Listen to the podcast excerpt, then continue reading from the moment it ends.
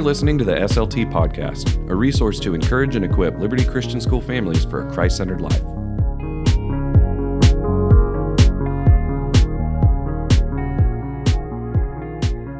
I didn't mess it up last time. I only sure messed to- it up because he's looked at me and I paused like, "Oh, he's looking at me."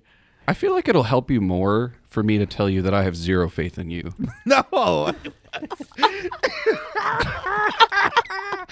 Ah. Welcome back to the Spiritual Life Team podcast. I'm Alex, I'm Courtney. I'm Taylor. And I'm Sam. and we're back with part two of our uh, dating podcast. Yeah. And um, we've got some more stuff to talk about, more stuff, uh, more questions to bring up. But before we do that, let's do a little icebreaker. And uh, we're going to ask the question today. What is the best date you've ever had? So I'll go first, and I think this is difficult for me to decide. So I'm just going to go with the first date that Luke and I went on.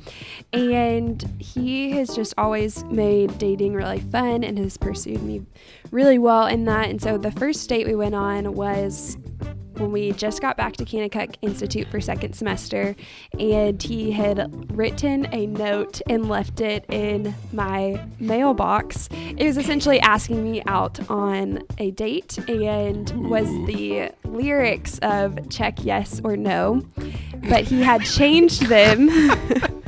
Sure. But he had changed them to fit our scenario. So it was really cute. And then at the end, I had to check yes or no for whether or not I wanted to go on the date. And I had to put it back in his little mailbox. What'd you put? So even at the beginning, it was really fun. And me and my roommate Jesse Ann got together. We're like, oh my gosh. And we like put stickers all over it and just made a lot of um, excitement and anticipation for the first date.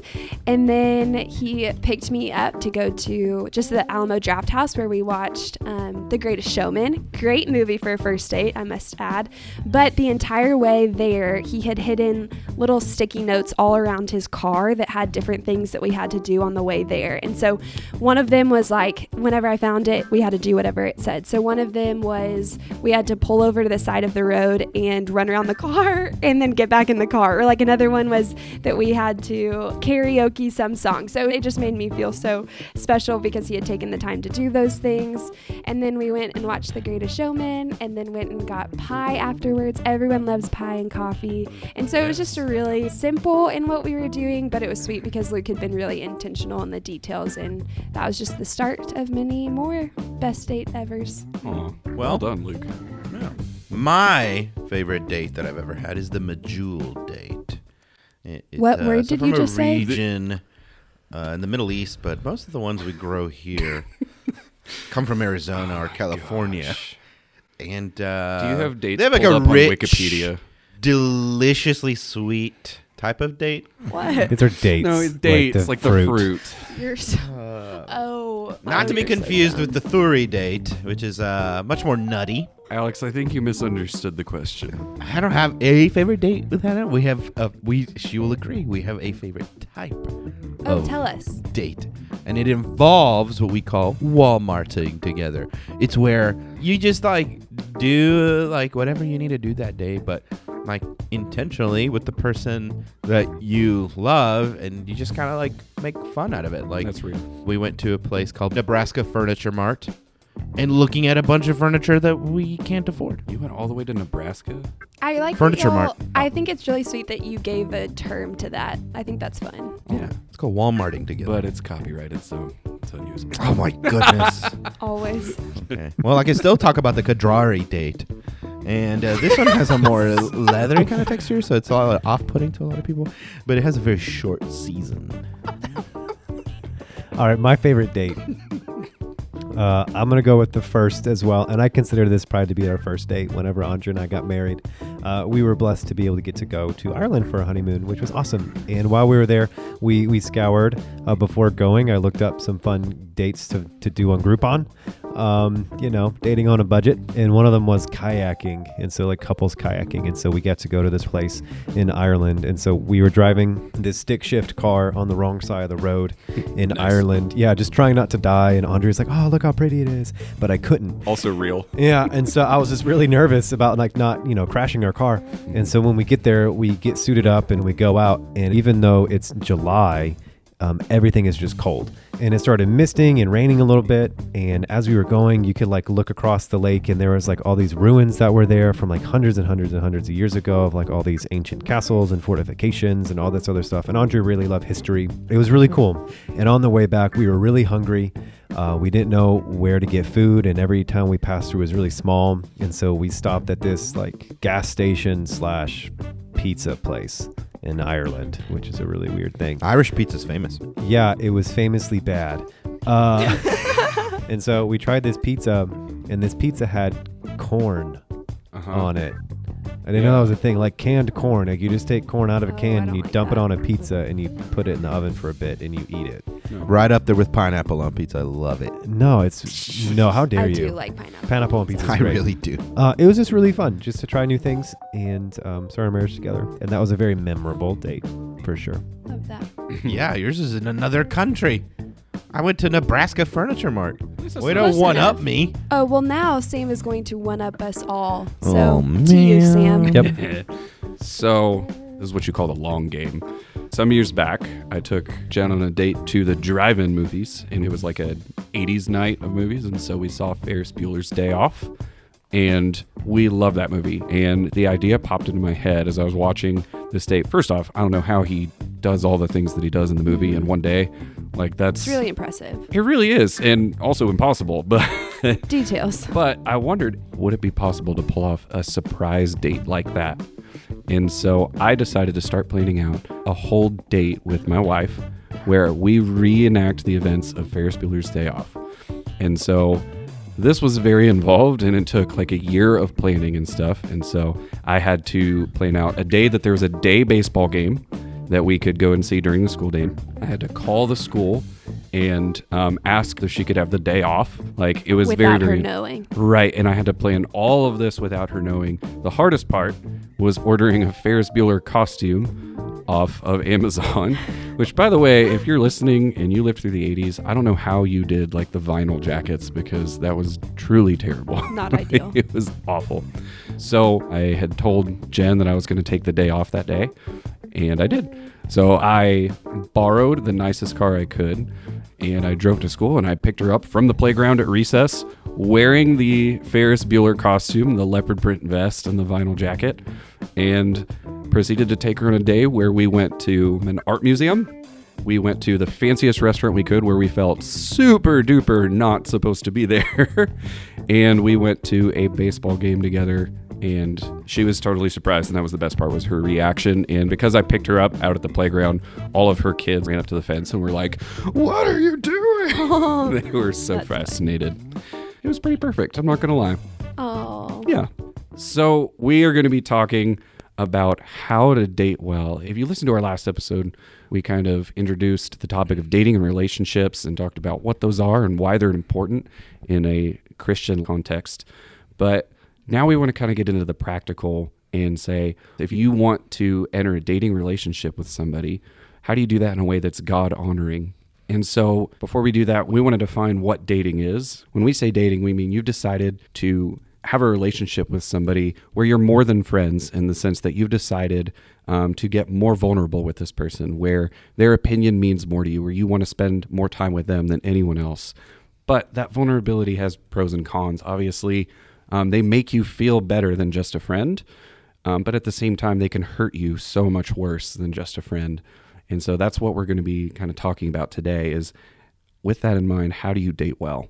And the reason why we wanted to talk about dating uh, and the practicality of dating is this is probably the most commonly, you know, asked question in in ministry. Whenever we talk with students um, through counseling or just general questions, it's it's revolving around dating um, or going through the fallout of breakups for dating. And so this is just a really important topic that is going to be influencing and be a part of a lot of our students' lives. So we just wanted to have the conversation about that and bring in the parents and also students to uh, what we would give um, as counseling advice, but we believe is biblical and just practical and helpful, useful information.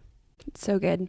And I think a good place for us to start is a very common question that we get that is when should students start dating and we get this from both ends i think parents and students just want a clear answer of oh this is the grade or this is the age where i am ready to start dating and i think it would be great for us to unpack why we would not determine it based on those things I think one of the major things that we want to do as students um, is to be honoring and respecting of our parents. mm-hmm. I think that's very clear in scripture. So it's one of our Ten Commandments that we would honor them um, and the decisions being made for our families.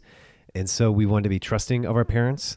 Um, and also for students, knowing that your parents love you, they know you more than anyone else does. They've spent more time with you than anybody else in your life. And so to heed their wisdom, uh, to go to them for questions. Um, our prayer and our hope uh, is that these conversations would primarily happen um, amongst families, uh, amongst um, moms, dads, um, sons, daughters, that these conversations would be there. Uh, and so, but one of the big things when it comes to making um, or determining when is the right time for dating is to not just do it just to give a number or time or whatever it looks like, but to have meaningful intentionality behind that. Uh, not to just make um, restrictions just to make restrictions, not to have rules just to have rules, because our God does not make rules just to have rules. Um, there is a purpose and reasoning behind that. And I think this goes back to one of the things we talked about in the last podcast, which was really thinking through what is the reason why I would want to go into a dating relationship. And so the answer of when should students start dating has more to do with maturity and heart posture and understanding, a healthy understanding and biblical understanding of what is the purpose of dating. Why would I step into a relationship? And am I prepared for um, a Christ centered relationship, which is what we're going to be talking through, is what are some things that indicate a relationship that stands out among the world. when are you ready to date? Uh, I will say that the Song of Solomon literally tells you, "Do not awaken love before it's time." And then the book proceeds to then describe to you what it looks like for two people to be in love. And it, have, if you parents, if you've read that book, um, you know how crazy, intense, and explicit that book is. That's because God hardwired us with all of those desires and passions.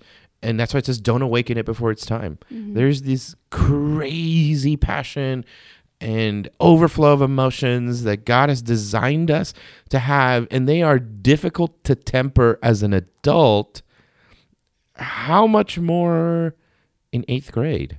How much more as a freshman, even in in high school? How much? Like, just think about um, the the type of temperance it takes to focus those emotions and feelings and passions that are good and given to you by God um, into something that produces a better relationship. Um, so th- those aren't bad feelings, but um, I think as an adult, we understand that those feelings definitely have to be focused into growing the relationship. And I don't know that I've met too many um, young kids that are able to do that well. So really, I think the bar you're looking for is how does my how does my teenager do with emotions? How how are they how are they able to temper just self control in their daily life? What do, how do they do with dis, deal with disappointment? How they how do they deal with when something they really wanted gets taken from them? Um, what do they do with that? Um, because I think all of these super complex emotions come into play when you're you're dating. So uh, I don't think that there's a blanket answer for like oh you know the age of 72 moons. Like no like there's that just doesn't exist.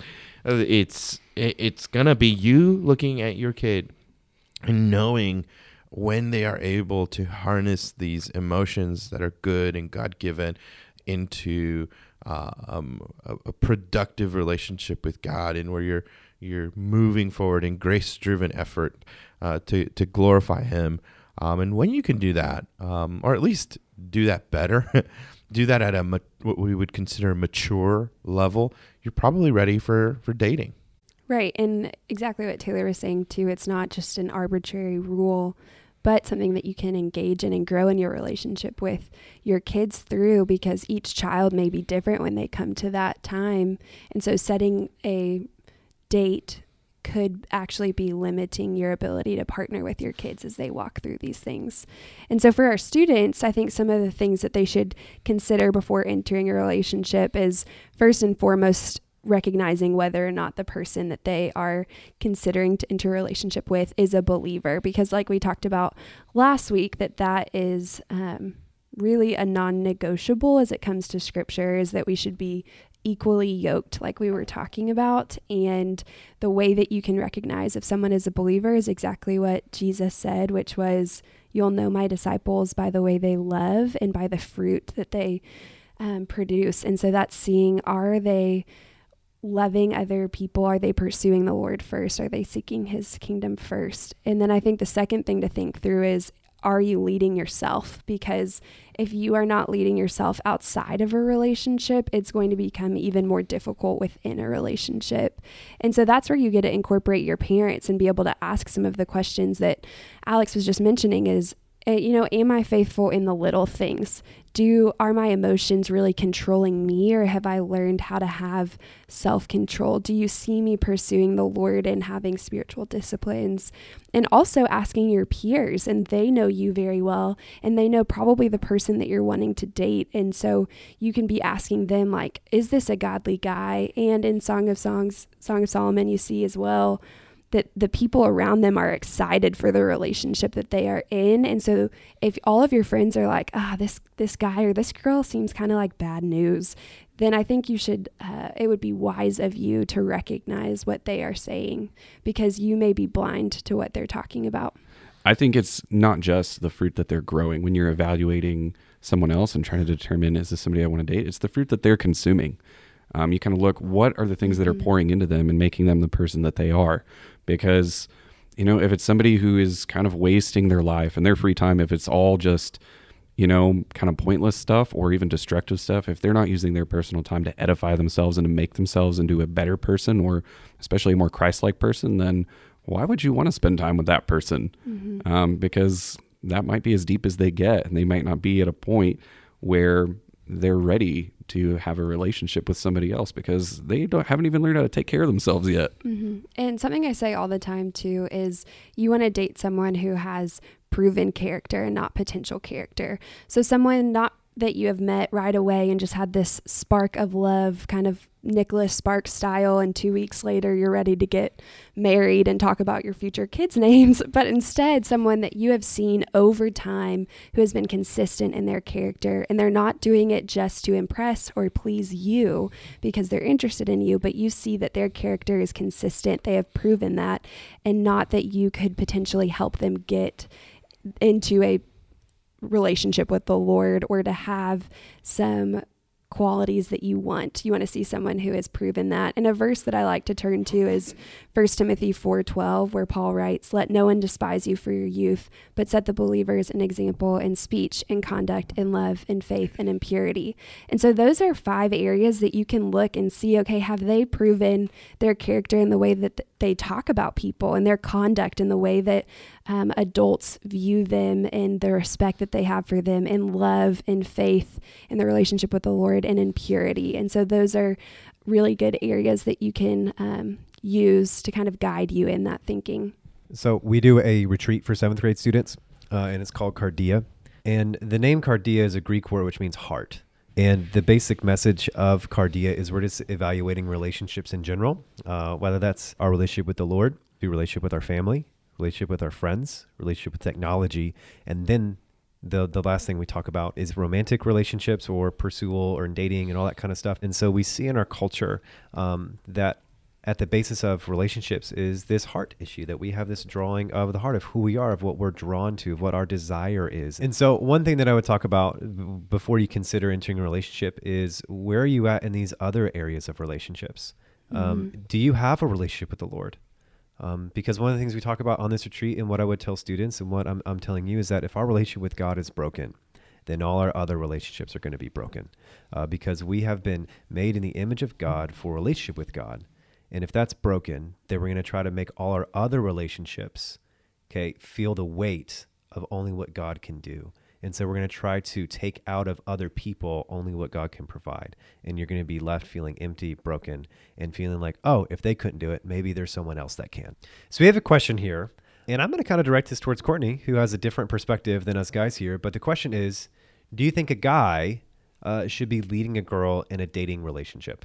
Yeah, that's a great question. And I think it's something that gets easily confused in the Christianese and Christian world because in a marriage relationship, the guy should absolutely be a leader to his wife. We see that all over scripture. And in a dating relationship, this goes back to okay, this is a brother and sister in Christ. And that is how it's defined by the two differences we see in the Bible. And so in dating, I think that a guy should be a leader in the relationship, but he is not leading the relationship. And what I mean by that is that he should be a leader in encouraging his girlfriend to grow in their relationship with the Lord. And it's great to have those conversations and being a leader in the way that they are planning dates and pursuing her, and also to be a leader in the protection of purity in the relationship, to be a leader in um, having clear communication and starting a conversation about boundaries, which we're going to talk about in a little bit, but leading in the way that they are bringing up important conversations, but not being just the spiritual guide that the girl is following blindly. And I think that's what gets misinterpreted when people hear oh, they should be a leader Mm. in the relationship. Unless it's the Sadie Hawkins dance, in which the girls ask the guys, Right. and it's always a surprise. oh, oh, oh. Yeah. Yeah.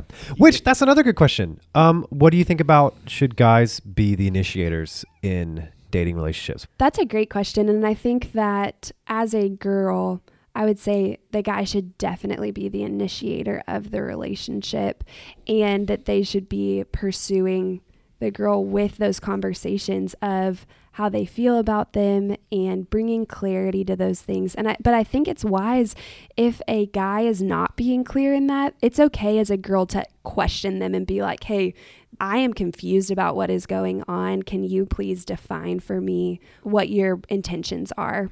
And they might need that push, but then to step into that relationship, I think that the guy needs to be the one creating those conversations because that is really, as a girl, that is preparing them for the role that they will have in marriage one day. Yeah, I think that's really good. Yeah, I mean, when we look at Genesis three, uh, with with the sin of Adam, it was out of Mhm. apathy. You know, it says that Adam was with his wife and he didn't speak up when he was supposed to. Whenever he was supposed to be defending his wife and defending the word of God that Satan had twisted, you know, he was just passive. And I think there's a tendency in guys to be passive in relationships, to be passive in initiating things, um, whether that's in asking a girl out to go on a date or go to prom or go to homecoming. That's a really frightening, scary thing. Uh, it really is. The fear of rejection is a real thing. Um, but God's called us to go and do hard things. And, and I think in relationships, that's another thing. And also, just as a girl, just asking the question of would you want to be with a guy who wouldn't take a leap of faith to ask you on a date? Mm-hmm. Um, because it speaks to the courage of this person to lead well. And also to uh, take in risks and to to fight for that, and so I just think it's really important for guys to take initiative. And there's there's people who have differing opinions on that, um, but I just think it speaks to the character of the boy, um, and also just that he's saying, "Hey, you're worth me taking this Mhm. uh, risk on. Like I might be turned down, you might say no, but I think you're worth that." And I'd love to clarify too for my answer, it's not that a girl isn't capable of doing that. Yeah. Or that she sh- doesn't have the power to do that or anything in the like, but instead it's that you are worthy and worth being pursued well. And I would rather you be with someone who is making those steps and is leading in that way than to have to be the initiator. So it's not that you are not able to, it's that I think you deserve more. So, for our parents and our students, how has technology changed the culture uh, when it comes to dating? I think one of the most obvious things that it has done is it has created uh, false perceptions of what relationships should actually look like.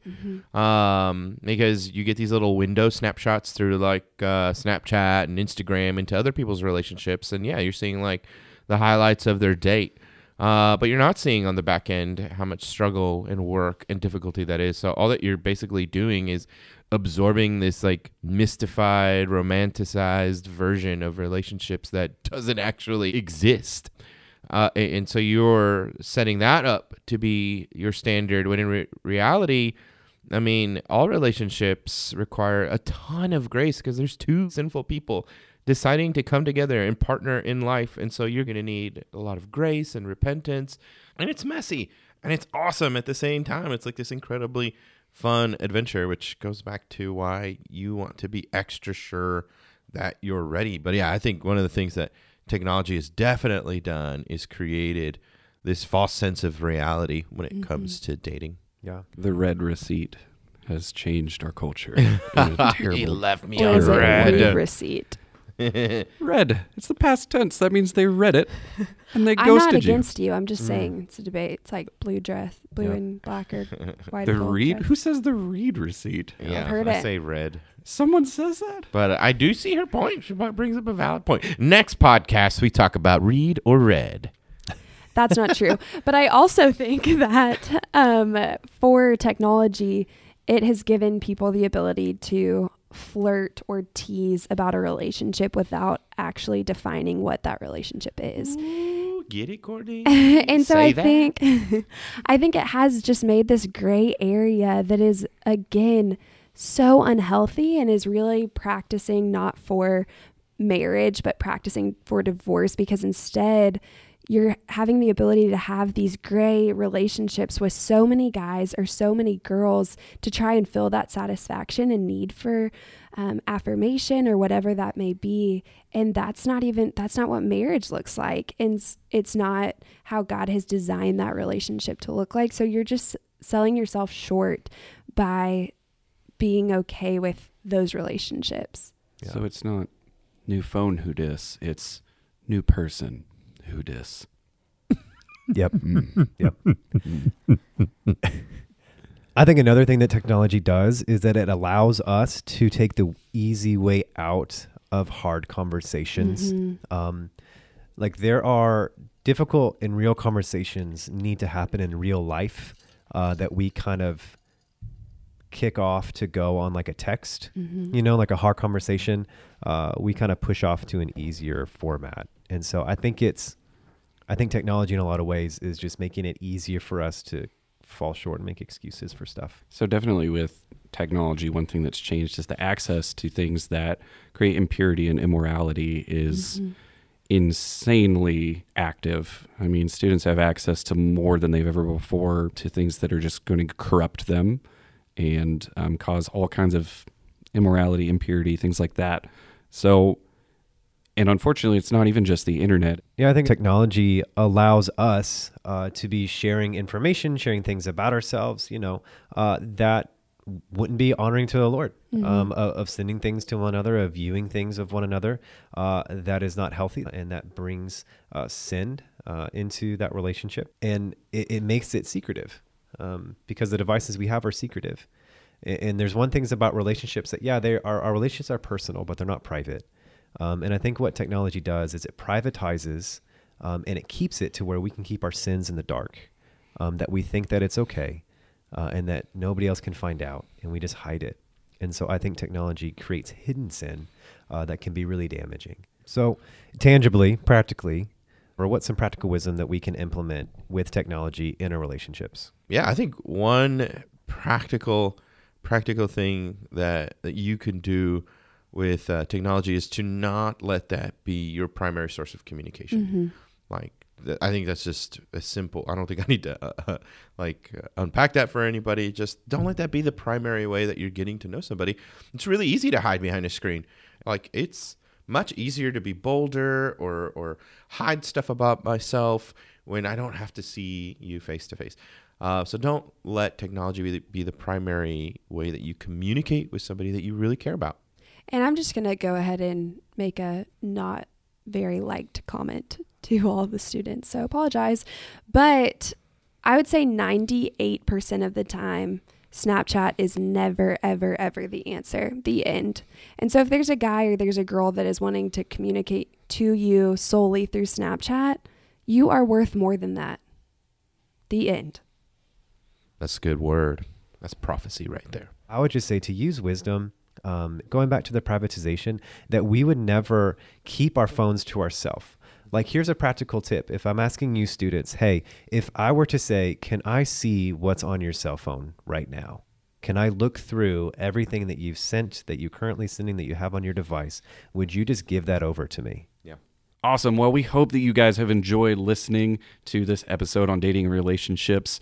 And we actually have more to cover in next week's episode on this topic. So we hope that this advice has been helpful to you. If you're looking for more uh, wisdom and advice on dating and relationships and how to do that in a way that's God honoring, check our show notes on this podcast to see some of the resources that have shaped us and influenced us, of where we're coming from, what we think are good ways that you can get involved in this conversation and become more Christ like. So, also stay tuned next week to hear our worst dates ever. You've heard dun, the dun. best, and now you get the worst. Oh, oh I hate the Medjool dates. They're too tangy. Not again. We'll see you next Monday. Thanks for joining us on the SLT podcast. If you have any questions or comments, please feel free to contact us at spirituallife at mylcs.com.